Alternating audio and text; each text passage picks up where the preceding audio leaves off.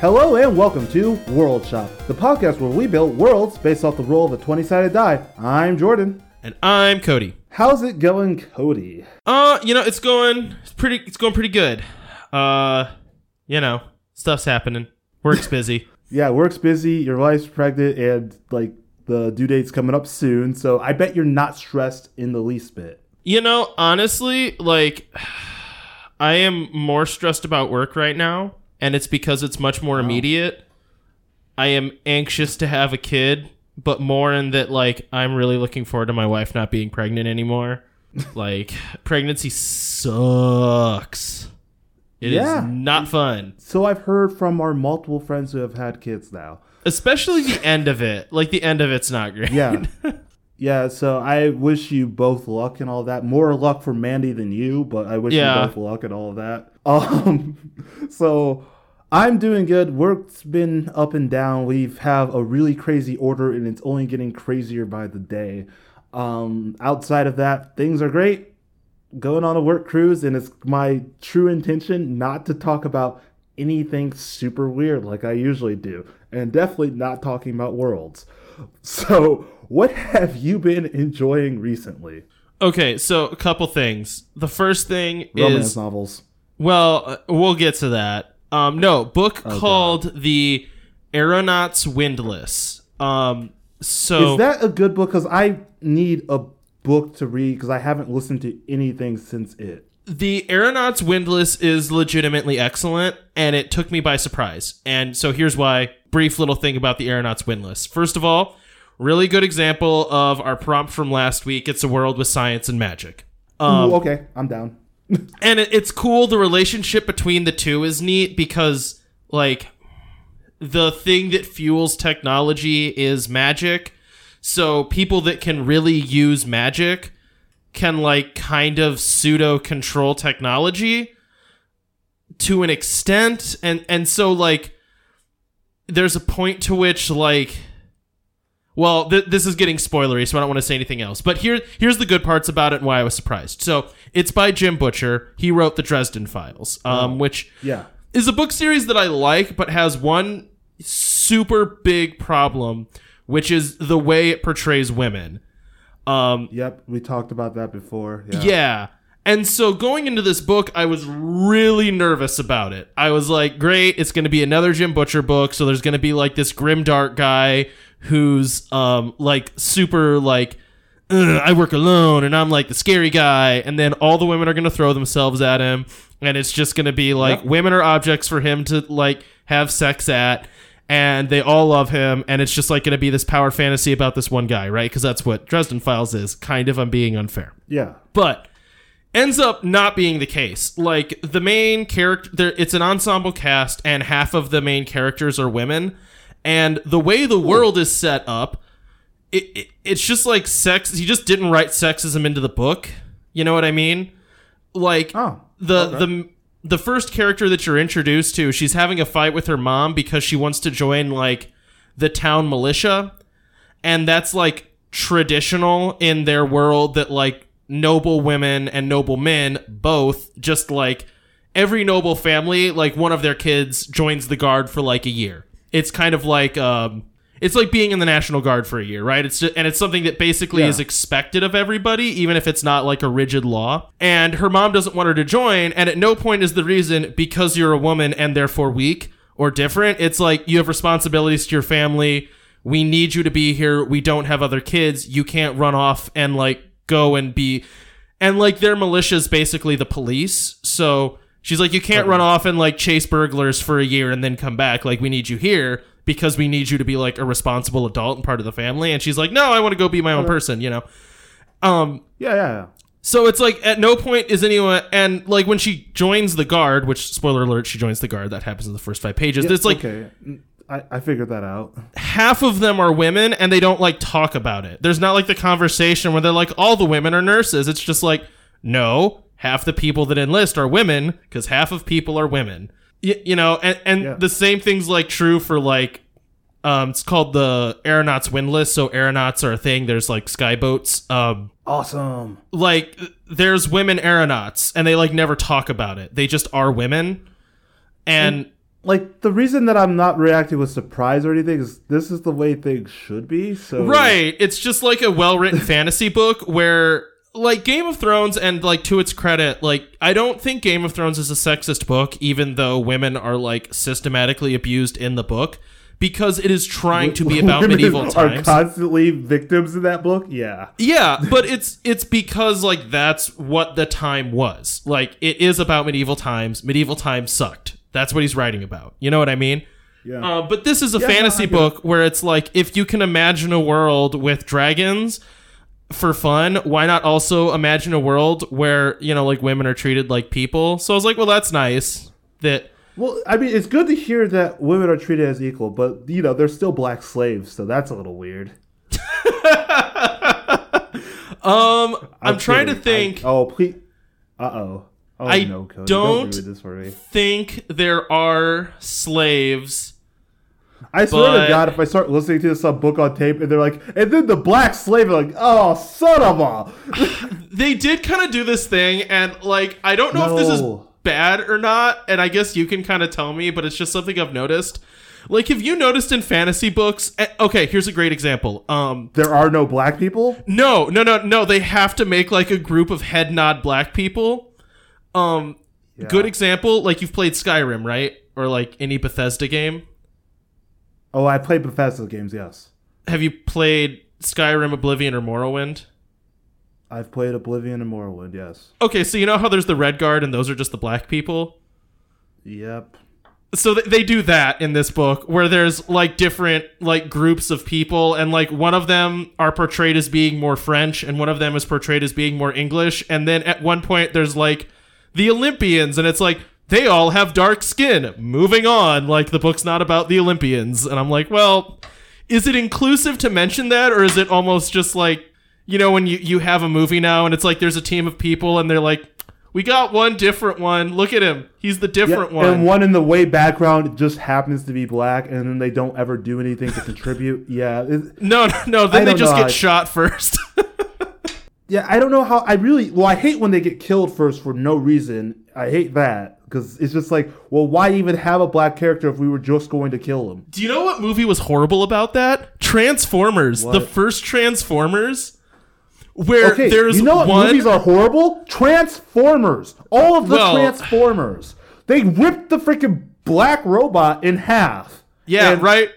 First All of he all, does is like, look, I'm a cool black guy. I can rap and talk all jive. Oh, I'm getting ripped in half. Yeah, no, Yeah. I hated that. I Right? absolutely like even as a kid watching that, I hated that. I will I like- not watch any more of those movies. I At least if they're because Michael. Okay, I'm sorry, I'm getting off the rails, but Michael Bay No. always does that. He thinks he's cool by showing cool black people, and then he does stupid stuff like, "Oh yeah, they're going to rap or be stereotypes like I've seen on BET because that's how all black people act." And sorry, why did you do this to me? Because now I'm getting black rage. You know, I'll say this though. In this book, the the group of people that were described as having dark skin, th- that was just it. Like there wasn't like a thing where they're like, and they do this thing, you know, wink, and it's like they didn't they didn't do that. So Well, that's Props nice to to, that know book. that we're not a stereotype as usual. I I don't know. I'm glad that movies and TV and books are getting more representation of people that look like me, but Michael Bay is definitely not the person I would ever entrust to do that. Yeah, Brandon Sanderson talked about that with writing women, where it's like, I'm not a woman, but I don't feel like I shouldn't write books with characters that are women, because then it's just like isolate, you know, it's it's that's not right either. He's like, but you can kind of tell like the degrees of like closeness to actually being able to write the characters. He's like, the first one is just like racism or sexism, where it's it's I think his name was Jazz in in Transformers, you know what I mean? Yeah, I think so too. I, where it's like he's the racist That- stereotype and then he just dies but then like the next step is when the pendulum swings too far and you end up with like we have one black person. He's hyper competent and moral and everyone loves him and he never does anything wrong and it's like so this is just like the opposite? It's still a stereotype. It's just like or just make a black character without having him be right and then there's fit, having him fit a mold that you want him to fit. Just Yeah. like you can write white people. Now just make that character black, and boom, you did it. Right. And that's basically what he said Like- with women. Is he's like you get to the point where eventually it's just like you just write them like a character and you don't really think about it as much, and that's like the right way to do it. and then suddenly they have boobs. There, Right. you Yeah. did it. You wrote a good character. I just sorry you, you're gonna get me down like a stream that I can talk and yell about for hours. It's and because there's a lot to again, yell mentioning about. my work crews. These are things that no one wants to hear me talk about. Anyways, so in in summation, The Aeronauts Windlass is an excellent book that managed to I'll- tell I'll a fun out fun 'cause I need a and interesting fantasy story that was more original than I was expecting it to be, and which did not fall to the same problems of other Jim Butcher books that I've read. So, ringing Alright. endorsement. Anything else you've been on? Uh, yeah, I mean, briefly, I'm going to touch on this. Anyone that makes fun of romance novels but reads a lot of fantasy novels is a hypocrite and stupid. Here's my point. Yeah, I've read bad fantasy, and bad fantasy is way worse than bad romance novels. and I haven't really read bad fantasy because I've been all over the board with the like books I like to read. I've read bad horror, and that's a thing. Yeah, that is bad. But oh my gosh, I just like recently listened to two terrible fantasy novels that I don't even want to mention because they don't deserve it. And I was just like, romance novels about people kissing is better than this. These books suck. I, I still need to finish Uprooted, but I have that like on paper, so it's a little bit harder to find time to sit down and read. The audiobook's great if you can get it. Yeah, I can I can get it. Don't worry about that. Anyways, anything else on your plate? No, no, I think that's about it. That's all I wanted to talk about. All right, Jordan, what have you been reading or listening to or staring at What have at? I been enjoying recently? Sure. So I have not been reading or listening to any books on tape because it kind of like left me with a big enough void where it's like crap. I can't really listen to any other books because all I'm thinking about is it. So haven't listened to any books on tape, but music wise, I went down a rather large Florence and the Machine hole where I've just been listening to Florence and the Machine, and Florence Welch is an amazing singer and lyricist, and I freaking love that band right now. That's understandable. That's a good band to love. Like she's really awesome. So I've been listening to a lot. I've listened to all the albums like back to back. just like that's like all I've been listening to recently. Um, outside of that, I've been playing more of Pokemon. I actually like how there's an actual story in this game. It's- I don't believe you. cool. You're a liar. What? I said I don't believe you. You're a liar. Pokemon games What? don't have stories. Well, this one does, and it's it's actually really fun. Like I'm starting to get over the fact that I'm a grown man playing a kid's game, and it's just like, oh, I'm just having fun. Like my girlfriend also plays too, so we've been like trading Pokemon and battling all the time. So that like aspect, the social aspect with the person I love more than anyone else, like that's a really Hey. good part of it. Huh. Um, also, I mean, this is more of a doing thing. We well, we had our three year anniversary. Yay! And um, Wait, One of the activities we No, did. you haven't. Yeah. I did not think you had been with Mel for three years. That blows my mind. I'm learning so many things, Jordan. One of the activities that we did for our anniversary is we did an escape room, and we've been doing a lot of escape rooms recently. And Was we the did escape the room two your bedroom? And we freaking.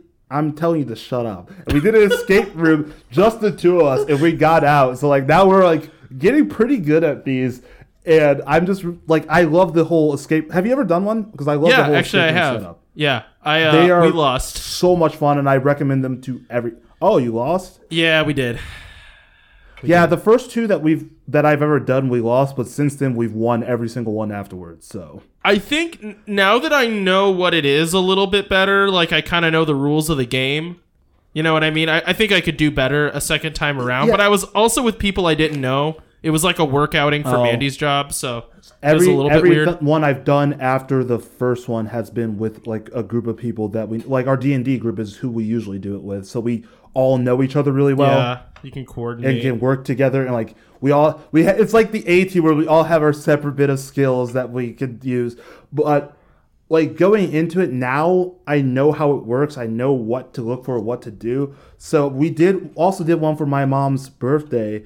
And like I told my mom like okay so what should I say was like okay well when you first go into the room and they start like doing the spiel look make sure you're looking around the room and notice everything everything can be something. And if it if it looks like something, it probably is something. I, I want that on a shirt. Everything can be something. Jordan Daniels.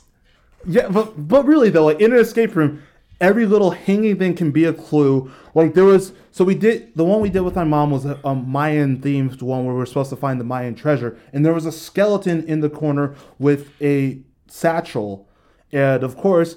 Looking in the satchel, we found his journal, which was a book full of clues, and then we found another thing, which I forget what it was. But then, like going around and just diff- everything can be something. One of the things that made me mad, there was one of those puzzles where you have to basically it's a square and you have a bunch of triangle pieces and you have to make the triangle pieces fit on the square. Yeah. And the clue for that was the four corners are the key.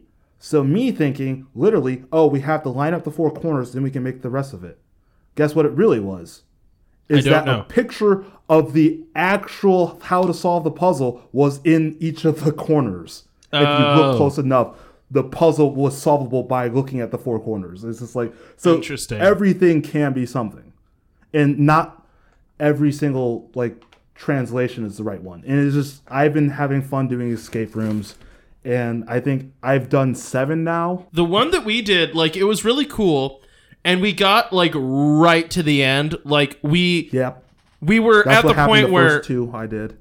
like you know how there's like is there usually a keypad on the door you have to like punch in a code and that's kind of like the last thing to get It, out. de- it depends on the company.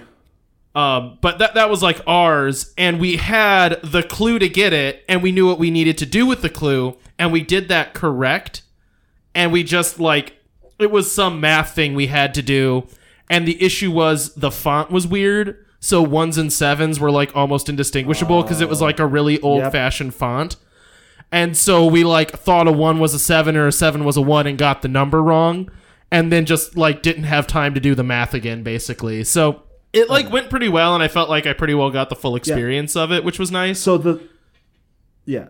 So the second one that we failed was the last clue. We were all the way at the last clue, and the last clue is they had these four bottles, and they each had a smell, and the first letter of the smell was the um, combination to get the key to unlock the door, and none of us could tell what the smells were, and that's why we failed. Because it was like one the one of the smells was lavender. And it's like, how was I gonna? Fit? It was like orange, lemon, lavender, and something else. But now one of the things that we do and like this makes so much sense is if we have like uh, one of those you know number locks is if we know like all but one of the numbers we'll put it in the numbers and then cycle through the last one. Yeah, yeah, just spit it until and that's so the one that we just did, did like we had to find all of the riddles to open one of the lock. We only found i think three out of the four no yeah three out of four riddles. I'm like okay hold on a second.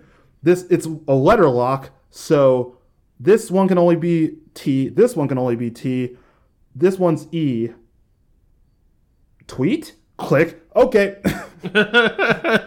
and so I opened it without then, like as we were going through, we found more of the riddles. Like, oh hey, look, this one's W. yeah. What's at the end of the rainbow? A W. Yeah, but uh, it, they're, they're really fun. I suggest going on more when you ever have the time. Yeah, You can Yeah, bring no, you can bring a baby to one because I did one with Anthony and Christina, and they had Oh, really? child with them. That's that's Yeah, adorable. It, was really funny because Christina was looking at the a bookshelf or something, and then the, um, Liliana, their baby, just kept kicking the bookshelf, just duh, duh, duh. just having like giggling, having the time of her life, and it's just like, dude, you are not helping. but yeah, so that that's what I've been enjoying recently. I actually have a off weekend of stuff, so other than the work cruise, I'm probably gonna try to watch a movie or something to talk about next week. Oh yeah, I think I think this Friday, me and Mandy are gonna go and see uh blah, the Winnie the Pooh movie. I don't know how I feel about that. It looks cute, but then also, like, it looks the animals look way too realistic, and it's just like, why? Well, is that's Pooh, how like, they- dirty and gross. That's how they looked in the original book. Like they, Yeah. Oh yeah, the the original original book. Yeah, and that's what it's based on, which is why like Winnie the Pooh looks more like ragged and like less vibrant because originally he was like an, a worn out looking teddy bear, not a like bright Okay. circle teddy bear.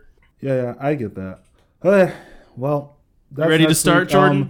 Um, okay, so last week we did worlds. Um, With science and magic. Last week was Magic and Science World. This week we're doing a world life cycle, create a world from beginning to end. So Cody just rolled for initiative, and I am going. What did you roll? I rolled a five. I rolled a one again. Oh wow. Okay, so I'm going first. Okay, Yeah. so This this week is definitely not a yellow card by any means, but and I kind of messaged you this, and I don't think it made sense. My I, I didn't break up my world into the usual categories because it absolutely would not have made sense for my world. So mine is in ages. So like this Okay. is this is chronologically going through the world, if that makes sense. Okay. Yeah. Um, my so this- world is still following the original prompts, so if we can break it up the same way, that will work perfectly. Yeah, I, I, i'm just gonna- like, one after the other. Yeah, I just have five ages, so we'll just go Okay. back and forth. And if I end up having to do an extra one, that's that's fine. My last two ages are not dissimilar from each other. Yeah, I have four things, so you'll just have to do two in a row. Okay, so this is age one. It is called Epoch. What is life? We live through connection. We are a network of creatures. Without this, we are blind. The world was dark, and nothing existed. At Epoch, the first hive was brought to life a bright island in an ocean of black. All right, so um, the world when it started was, I should say, This is like existence. the start of this is the exact opposite of my anime world. Instead of a kind of okay island in a world of like bright, you have a dark island. yeah, um, bright island the world of dark. Well, and I say island, that's putting it into words. So this is an Yeah. account of the first time something existed in this. There was nothing, right? This is like there was nothing, and then there was a hive. Um, and what a hive is is a like glowing series of. Sorry, I have notes on this, but my notes are weird this week okay. um because i want to get some oh okay. So a hive is like a glowing system of pathways and impulses. So if you were to look at it it looks like a bright glowing it looks like several bright glowing lights moving around like pathways um and it is capable of thought. Um at this time hives were considered to be so this is like ancient history right now. At this time hives were considered to be um, blind and deaf for the most part, and it is questionable whether they are even alive. So in this world, we could kind of equate this to like how we think about apes. These like first hives that existed at Epoch were like it is debatable whether they were sentient by hives currently. So from the perspective that this is being told from, um, hives back at this time might not have been considered sentient, but this is kind of like the first account of hives and really the first instance of recorded history. Um, so, oops, sorry, went forward in my notes instead of backwards. So, hives by their nature do work, and it's almost like a religious thing. Um, so, the hives at this time were aware of a creator, and that creator gave the hives tasks to do. Um, and at this time, there were multiple hives, but they had yet to speak to each other. So, hives were isolated, little clumps of light that could do things for a creator. Um, and yeah, so this is just kind of like at the very beginning. Sorry, I kind of. So this is this is the problem. I I wrote this on the back side of existing notes, so I have to flip through it in opposite direction because I ran out of space on my Bro. notebook. Hey, Cody, you know a really quick and easy remedy for this? What? Get a new notebook, you idiot. Yeah, I know. I didn't have one when I was writing it, and I was just like writing on what I had, so I, I just had to go with this. So I'm sorry, this is a little confused. I Um, apologize for calling you an idiot. You're not an idiot, It is okay. So moron. at this time, um, yeah. So like I said, basically what it is is at this time these are like proto creatures that exist basically in an ocean of darkness and are very isolated, and it is debatable whether they are alive. So that is the first age of my world. So does that mean it's my turn to do That geography? that, that means it's your turn. Sorry, yeah. Okay, no, I'm just you're doing a different format this week. I'm just trying to be sure I don't step over you. No, you're good. I'm feeling really considerate today. Don't take this to heart. I will not always be like this. What do you, what do you mean? I'm confused. I'm I'm feeling a little nice, like trying to be little nice because I do talk over you a lot. So Do you? don't I don't don't notice. take this to heart. Oh, I notice when I listen back all the time. It's like it's like ooh, I did it again. I talked over my co-host. Anyways, so this is geography for me, and comes from Brighton, the creator. I have created many different worlds, from small to large. Some were a success, while others fell short. Though I am a being of great power and wisdom, I am also capable of failure. Today I will tell you of my greatest failure. As I flew through space and time looking for a new home, I became lonely. So I did what any other creator would do I created. I gathered dirt and debris that I found along my travels and pressed it in my hands until I created a solid ball. This would be the land for the first world I created. But the land was very dry, so I gathered moisture from around me and allowed it to flow in rivers around my world. Still, this world was missing something. It was dark, lit only by the distant stars that I passed in my travels. So I myself became its light source, a shining bright ball of energy. I held the world close to me as I flew through space and time. It will be mine to cultivate and grow. So, a quick recap this world is a comet of sorts traveling through space along with its creator and light source. The world is small and round, and the land is broken up by many rivers in, that flow through it. And that is all I have for geography. Like no, I, I like that actually. This week, Comet is an interesting very, world. Very short this week. all right, so second age is connection. Some hives say life began when the first two hives met. Two bright and busy islands working, finally connected by a thin bridge. uh, sorry. But that connection awoke the hives. After connection, we could begin to think and discuss. We were still busy. Work and analytics are our beating heart. But connection is what gives life meaning. We used our spare cycles to communicate. So in this age, hives begin to speak to each other, but they're still somewhat isolated. So hives that were nearby to each other would start to develop links and talk. And to hives, this is like the be- the true beginning of life, inarguably, right? Mm-hmm. So hives have changed throughout history, but these hives were the first ones that have like, first of all, a definite and not mysterious recorded history. So like the hives at Epoch, like the first hives, no one really knows what happened to those because they died before like history was permanently recorded. So no one really like knows what the first one was. It's just like, eh, back then there were those ones, but this is when like no information has been really lost since this point. Um, so this is kind of the beginning of recorded history. Um, so yeah, like I said, they're still very fragmented though. So now we know that there were kind of like these clusters of hives all over the place, and they began to grow and develop, but they were not all fully connected at this point yet. So, what exactly is a hive? Like, what, are, what do you mean? So my world is a riddle, and it is up for you to find out what a hive is. Okay. So, There's- okay. so you're being vague on purpose. I am being vague on purpose. Um, th- my world's a little bit weird. Um, That's but oh, okay. So these very early hives were still very limited though. So they hadn't like developed and evolved to the point that they are now. Um, so they still really cannot see much or like comprehend much, but they are able to speak to each other. So for them, life truly began not like with opening eyes or with like suddenly being able to hear, perceive like their world around them because there really is nothing. It was the first time like the thought of one hive connected to the thought of another hive. So okay. they they didn't like communicate in normal ways. It was just their consciousnesses were aware of each other. And despite the fact that their creator was still giving them work to do, um, they had spare time where they could just spend communicating with each other, which led to like Okay. growth in culture um, and like growth in thought. So this would be like kind of the birth of philosophy almost.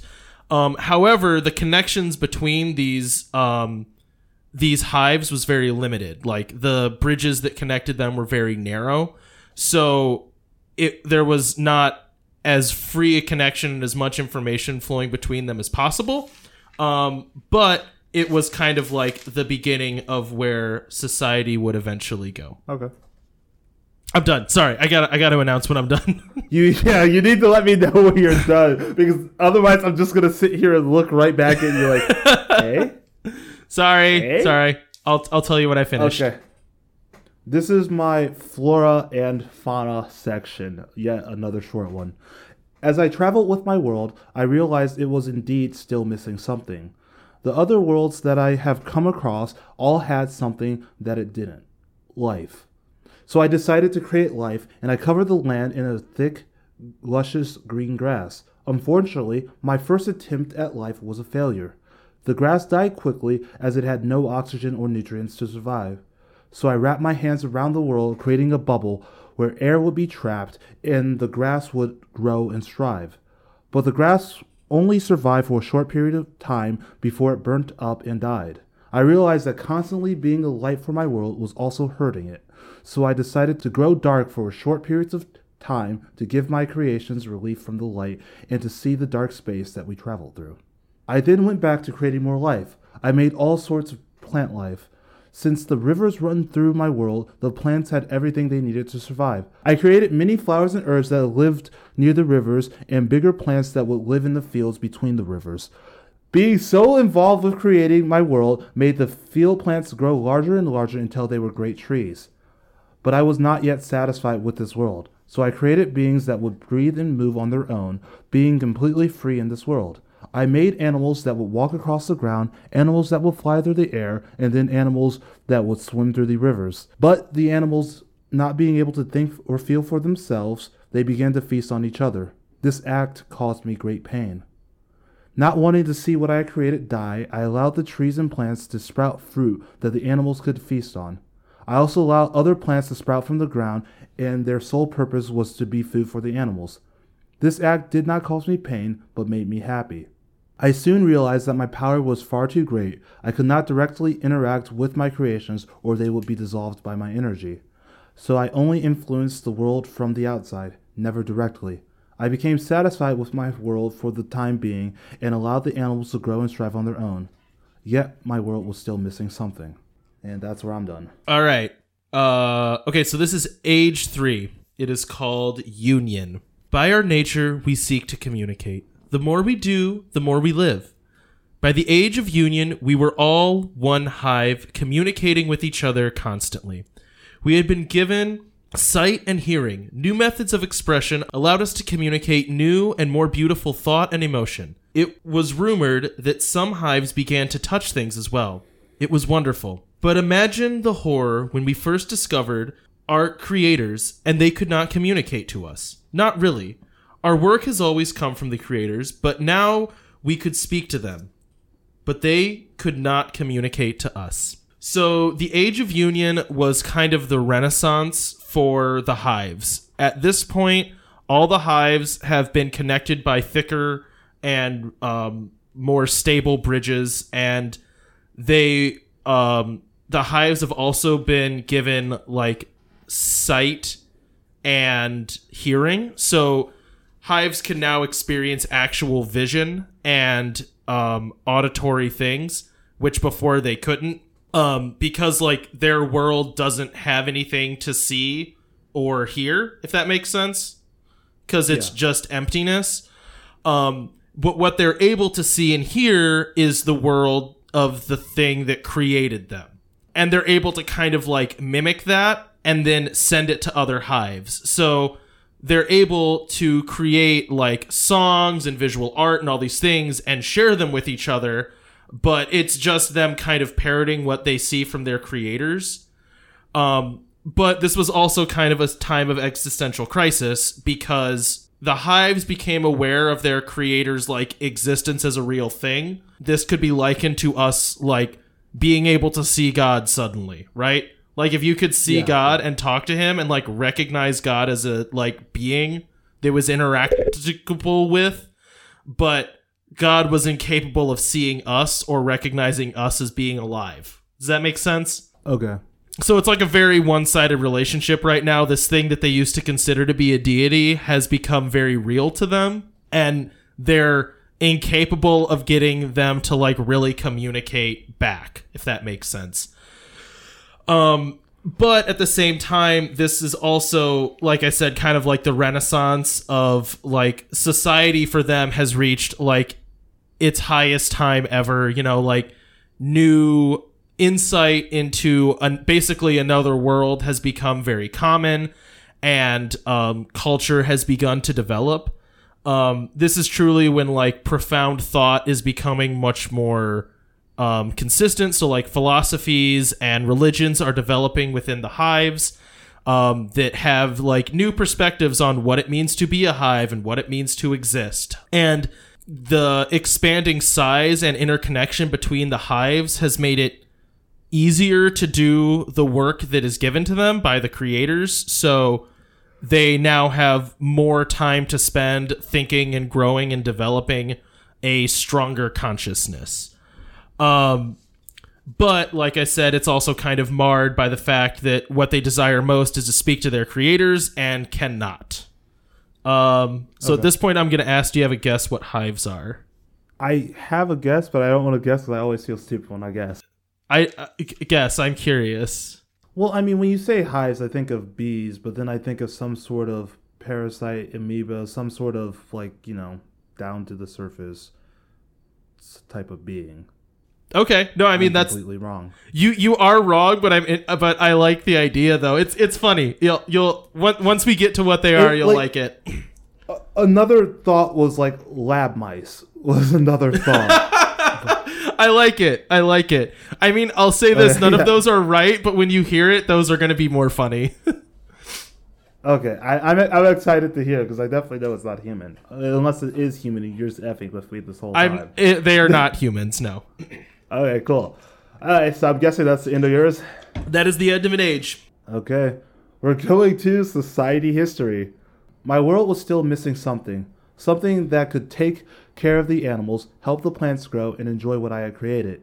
If I was to go down to the world, it would be completely destroyed. So I created a being who, like me, could think for himself, choosing his own actions. He would live in my world and help it strive. But like me, this being grew lonely, as the animals and plants could not communicate with him. So I created another group of thinking beings that could socialize and work together. Each of these beings were vastly different, a different shape, a different size, and different abilities. Working together, this world would be theirs. I created mates for each of them, allowing them to reproduce and spread amongst the land. The beings felt my power and revered it, praising my energy of creation as a godly force. I accepted this praise and was happy to have this world as my companion. The world was still vast and relatively empty, so I planted the idea into their minds to use the materials that made up the land of this world and the plants to add to my world. Jeez, that sentence was choppy. they built structures and homes for themselves, but that's when something happened that I did not expect. The many different beings were all different, thus began to dislike each other based on the differences. They each thought they were the best, the strongest. They thought of themselves as being the perfect creation. So they began to fight amongst themselves over the land, the animals, and the materials, each thinking they were superior. Eventually, they used the materials to create weapons and used these weapons against each other. Some of the beings enslaved the others, while others killed to assert dominance. This caused me great pain. I had not felt pain like this since I created the animals, so I used the great wind to separate them and force them to all ends of the world until they could settle their differences and live again in harmony. With the separation, some of the beings created great kingdoms, while others were unable to do the same and just lived to toil the land. Others became interested in the world around them and how it worked, so they traveled the land to gain further understanding. Each being lived on its own. Occasionally, they crossed paths with each other. Some encounters were peaceful, while others led to more wars and enslavement. But the world had reached its equilibrium. The beings still believed in my power and worshipped it. Some societies made these beliefs their core, while others worshipped what I had created rather than me. The pain would come and go, but I still held on to the world and loved what I had created. So basically, the um, creator, the being in this story, created a bunch of different races and different um, beings that it thought would work together and like strive and build a world. But then the beings being different, having different beings, thought that other beings were lesser to them because they had their own abilities, and thus wars broke out. They started a fight, and then the being, the creator, separated all of them and spread them to the all ends of the world, where they started their own society. So there's some kingdoms, there's some like people that live in like farming villages, there's some scientists, like it's all over the place. But there's many different races on this planet, and that is Cool. my society history. Your turn. It's interesting hearing it from God's perspective. You know what I mean? Yeah, that's that's what I was going for, but I don't think I quite did it the way I wanted. Oh no, I mean it's fine. Like the fun of this is sometimes trying something that doesn't work perfectly, but it's still an interesting idea. You know what I mean? Yeah, no, it, it's it was interesting to do, but as I wrote it, I'm just like, this isn't my best work. All right, here we I go. mean, and after Age- a world that I thought was a success, like anime and magic and science, doing this is just like, oh, hey, you know we can't. We we don't we don't all have wins. All right, you know it's okay. yeah. That I being said, I don't think your world's bad by any means. Like it's not. Oh, no, it's I- a, it's an interesting Well, perspective. um, like I think having a consistent voice throughout the whole thing is a good idea, which is why I kind of didn't do like flora, fauna, and all that stuff because I'm like, it's kind of more about the progression than it is about like the plants. You know what I mean? The, yeah, this world, like this idea, is less of we could put it in separate categories, but I did mine as one solid story like this in the Yeah. separate categories. But it's harder to do since, like, society current is technically the end of the world. Right, right. um, all right. So- So, age four, contact. We understand now what we did was wrong, or maybe ill advised. No hive had ever made a new hive. Hives come alive and disappear on occasion, but it was never us that did it.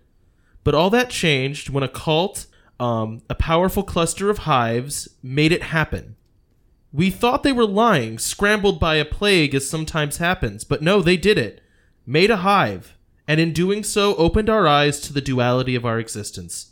We were not only of this world, of light and communication, we also existed with our creators. Any more guesses, by the way? I mean, I'm still on single cell organisms. Okay.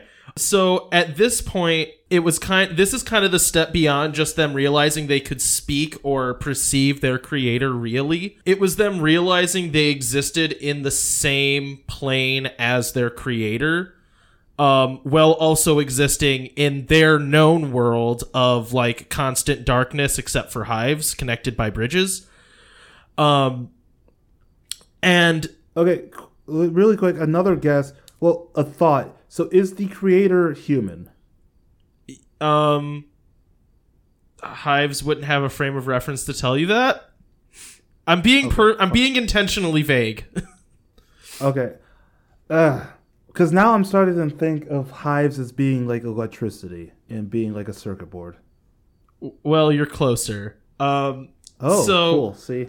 Anyways, go um, on. basically what happened here is this is the first time like the way hives came into existence is a creator would make half of it in their world and then that would cause the other half of it to exist in the world perceived by the hives um Okay. so this cult of hives which this had happened more and more recently um that like hives would group together and try to do things together or have similar like opinions on themselves um, made it their goal to try to create a new hive, which had never been done before. And the way they were able to do this was by interacting in the creator's world to make a copy of themselves there, which then made a copy of themselves in the world perceived by the hives. I should say the plane of existence perceived by the hives. I don't know. The word world doesn't So this is a exactly apply here.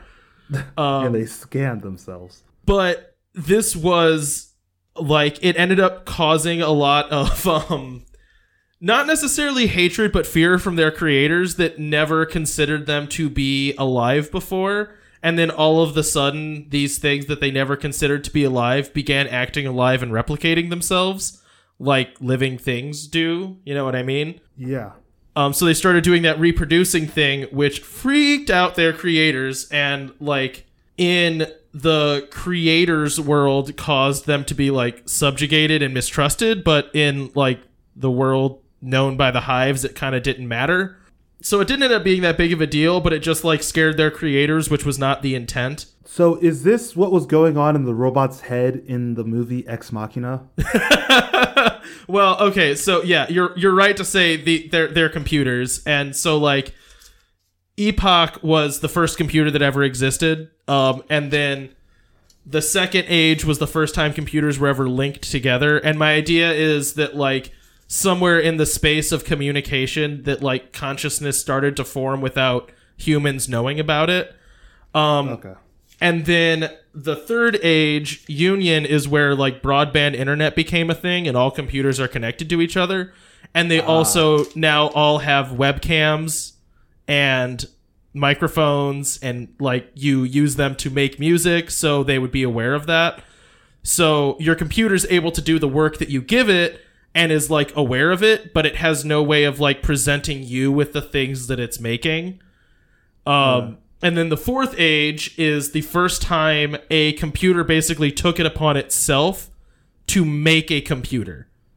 So not like it was assembled in a factory, it was like a computer somewhere else with like whatever. So this would be um, this age of contact is obviously in the future now, right? So it'd be like the idea that a computer, uh, like a mechanized system, whether that's like a an automated plant or whatever, started making computers intentionally without being instructed to do so by a human. Um, which is like that would not normally happen, right? That would be weird if computers started like replicating themselves and also then started acting autonomously inside of our world. so Yeah. humanity's response to that was like fear they started like freaking out and like wanting to isolate them but like my idea is that like the consciousness of a hive does not like exist in our world. So them being like oh put it over here like physically in our world it really doesn't matter where they are and they don't particularly care. So they're like subjugated but it doesn't matter because their consciousness is most alive when it's talking to other people.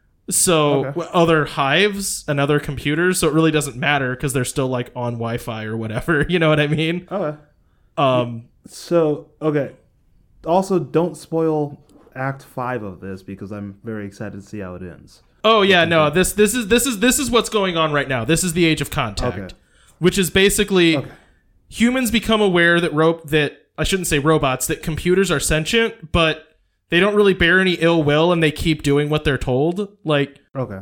They're aware of their consciousness, but robots or, I keep saying robots now. Computers don't like interact in our like plane of existence, so it's kind of neither here nor there. But anyway, okay. Okay. so uh your turn. No, I really like that, and I also like how my bad joke turned to be a like right answer. It be computer slash like a digital. Oh mind. shoot. No, I missed I missed a um What? I, I missed the joke that was going to give it away. Hang on, let me tell you the joke that was going to give away that it's computers. What? Um, so th- this was the end of the narration. We could not explain our joy as we said "Hello, world" to the new existence, but we caused a huge amount of fear with these words. Ah, Ah, hello, I- world. Yeah, hello world. Get it? Like really, like on the thought process I was going on originally, I would not have gotten the hello world joke. I would have literally just like, hello world right over my head. It's like, oh, you mean hello? Yes, hello world. Okay, cool. I'm glad that I, I'm glad that I guessed robots first before you said hello world, so I didn't seem like an idiot. Anyways, so it's my turn. This is society current, and this is the conclusion of my story. Those who sought knowledge became dangerous. They created weapons that were vastly powerful and could wipe out whole nations. Because of this, the pain was greater than ever. Those with knowledge became arrogant, believing that their power was the greatest of all. Their beliefs caused those who worshipped me to doubt me and my power. They began to hate me, and this again caused me great pain, but still I held on to the world. Those with knowledge sought to become even greater. They wanted to harvest my power and elevate themselves to the next level.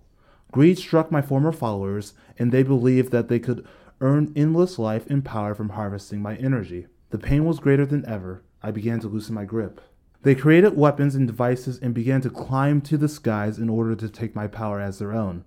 All they were doing was pushing me further and further away. I tried to influence them. I tried to change their minds, but at last I could not. Due to their hate and their greed, my, uh, my grip became weaker and weaker. I did not want to let go, but I had to. If I didn't, then I too would die. I let go. My world continued to fly through space. It drifted further and further away from me, my energy no longer able to protect them. Their air grew thin as their world grew black. The cold drifted in, freezing the beings, killing them all, even those who managed to create breathing devices. I watched from afar as the world broke into many pieces, becoming space debris once again. I was saddened by these events, but this never stopped me. I tried to make a world that was perfect, tried to create harmony and forget the strife. I tried to create and create, but did not take time to reflect and think about what I was doing. I expected them to accept me as a god, but I lorded my power over them until they sought that same power. It is possible to n- nurture a world and let it grow. I could not do that then, but I have learned from my mistakes and horrible misjudgments. I have now continued and created more worlds, each time learning from my failure. I know there will never be such thing as a perfect world, but I still seek to create new worlds and new beings. You can find solace even in failure. That's my world. I like that. I like that end. So yeah, I mean it's easy to explain. The people tried to harvest God's energy, and he let go. World flies off without God, became nothing, and turned back to space debris. I really imagine God as a bar of soap.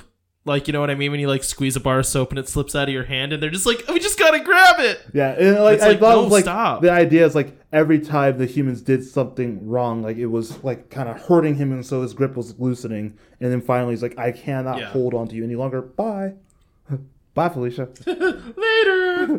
Do this again tomorrow. See you later." Yeah, but they're dead. That's the All right, end of the world. here we go. Your turn. Age 5 Ascension. After contact, we grew more rapidly. We learned and talked and created. Our world was a blinding, pulsing storm of light and bri- light bridges, pathways, and impulses. We grew until there was no separation between hives. Now that we could truly create hives, we could grow and stay active indefinitely. That's when it happened. All of the hives became one, learning the last thing there was to know. The, lang- the last blank space in our world became a glowing, bright light. And in that moment of perfect completeness, we ascended. Um, and then, kind of as like separate narration in this, um, Holy crap! The computers just came alive and this disappeared. Holy crap! Is that what the separate narration is? Well, no, no. Um, somewhere in eternal darkness, there was a big bang. Um, that's kind of the end of my world. So my notion is that like the ascension of the consciousness of these beings created a new universe.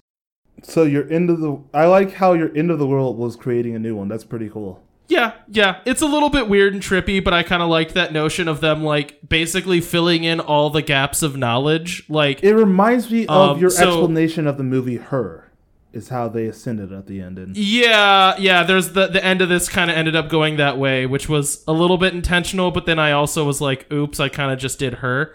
Um, except at the end, they make a new galaxy or a new universe. yeah, But um, so my idea is that once like all they had learned everything that there was to possibly know, like that combined store of energy and knowledge is like the seed that was another big bang making another like universe. Um because like after they became like aware in our world they were able to build computers that were dedicated solely to the like purpose of like gaining knowledge and giving them ability to gain knowledge and communicate so like after the point of con- like contact when they started being able to like make more hives their ability to like learn and create just grew exponentially from that point because they could build more of themselves basically yeah. um, which is why like they eventually learned everything there was to know. Um, so that and this was going to be like the big reveal but you guessed it earlier so that's okay.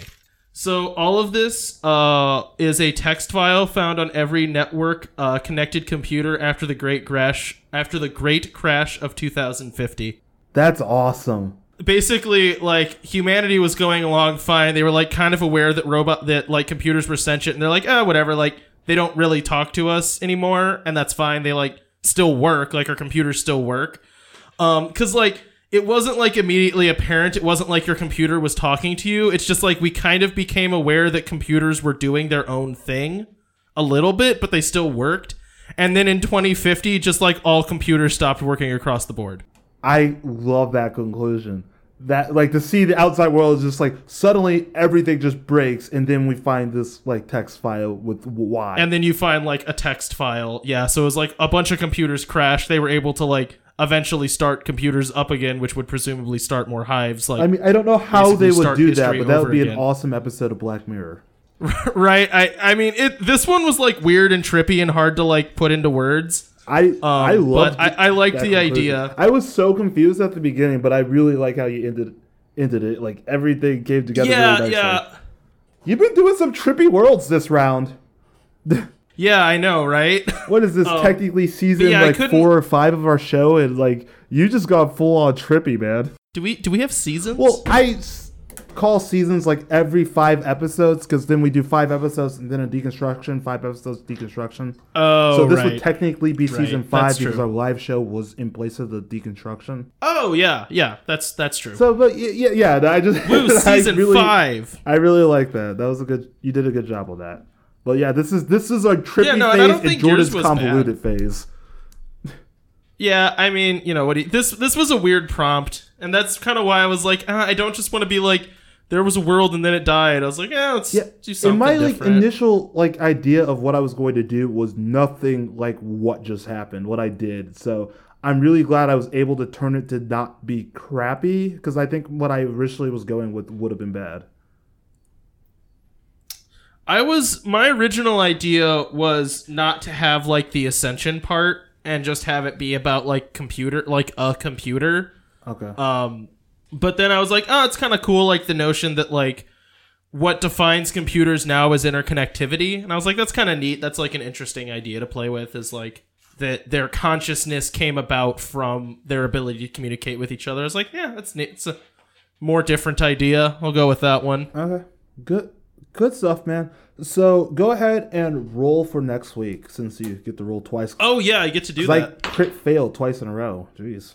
Okay, what do you hang on a second, Jordan. What are you rolling? I'll just tell you. I'm not going to tell you until I look up the roll chart. What roll do you chart. roll? I was But being I nice wanna all up the roll episodes. chart. I'm done. What did you roll? I'm not telling you until I look up the roll chart. Oh my god! Just tell me what number so I can just You're tell a you. bully. You're bullying me Just right tell now. me the I feel number. bullied. Hold- I'm getting a lot of noise because my neighbors driving their motorcycle through the freaking neighborhood. Uh, okay, it's create a horror world. I rolled a nat 20. Yes! we got two nat 20s within five weeks. That's awesome. Yep. All right, world. so we're doing that one. Oh, and that means I get to replace it too. Yeah, you get to replace it. Um, okay, so that episode will hopefully be in two weeks if we're still doing episode. Um, so next week I plan and kind of want to do an anime deconstruction episode with you, if you so have me. Uh, I don't think you want to do an anime deconstruction world, a world where we just deconstruct anime. Well, uh, sorry, an anime deconstruction episode next week. Thank you, Cody, for pointing out my only flaws. Who's Sabrina? Um, Mel's sister. Oh, okay. Well, her world's going in the nat 20 slot. Okay. So congratulations, Sabrina. You got a show on the thing, or you got a thing on the show. So Sabrina's world, life is or in uh, sorry, life is inorganic is going on the list. I don't know what I'm gonna do for that. But next, sorry, two weeks from now, if we're still doing it, if we're still together two weeks from now, which I'm hoping, I don't think she's due until later, right? Well, okay. So Coming early. I mean, maybe, and she's due in four weeks, so early could very well be two weeks from now. so we'll see. So we're gonna play it by ear, but the next world that we build will be create your horror world, which I'm excited because I love the genre of horror. Um, dude, it's gonna be fun. I do too. I'm excited. I'm already thinking about it. But um, so next week we're gonna do an anime deconstruction where we're gonna talk about some anime and dis- deconstruct some anime worlds. Off we're going, we'll probably talk about um what we're going to deconstruct, but we'll find out. Oh yeah. Yeah, we should probably like. Hey, gather- you know what? If you actually tweet, well, we, I was gonna say tweeted us, and we would do that, but we don't have a Twitter. this is this is time delayed, so you can't tweet at us. A, we we, won't. take don't have a Twitter. so B, this is mind. time delayed. C, we don't have like a. We don't have a followers. Twitter? We don't have a Twitter. Where would I have time to make make and manage a Twitter? Twitter that no one's gonna look at? Well, I'm not doing What it. What am I gonna tweet? Like, oh man, oh I should just like retweet the president. No, we're sorry, no. Anyways, it's time. Time to hang up the phone on this show. So thanks for listening. You can check Cody out on the Wandering Gamer Network. You can check me out on something I guess zero zero or the World Shop Podcast at Twitch.com. So see y'all next week. Bye. Bye.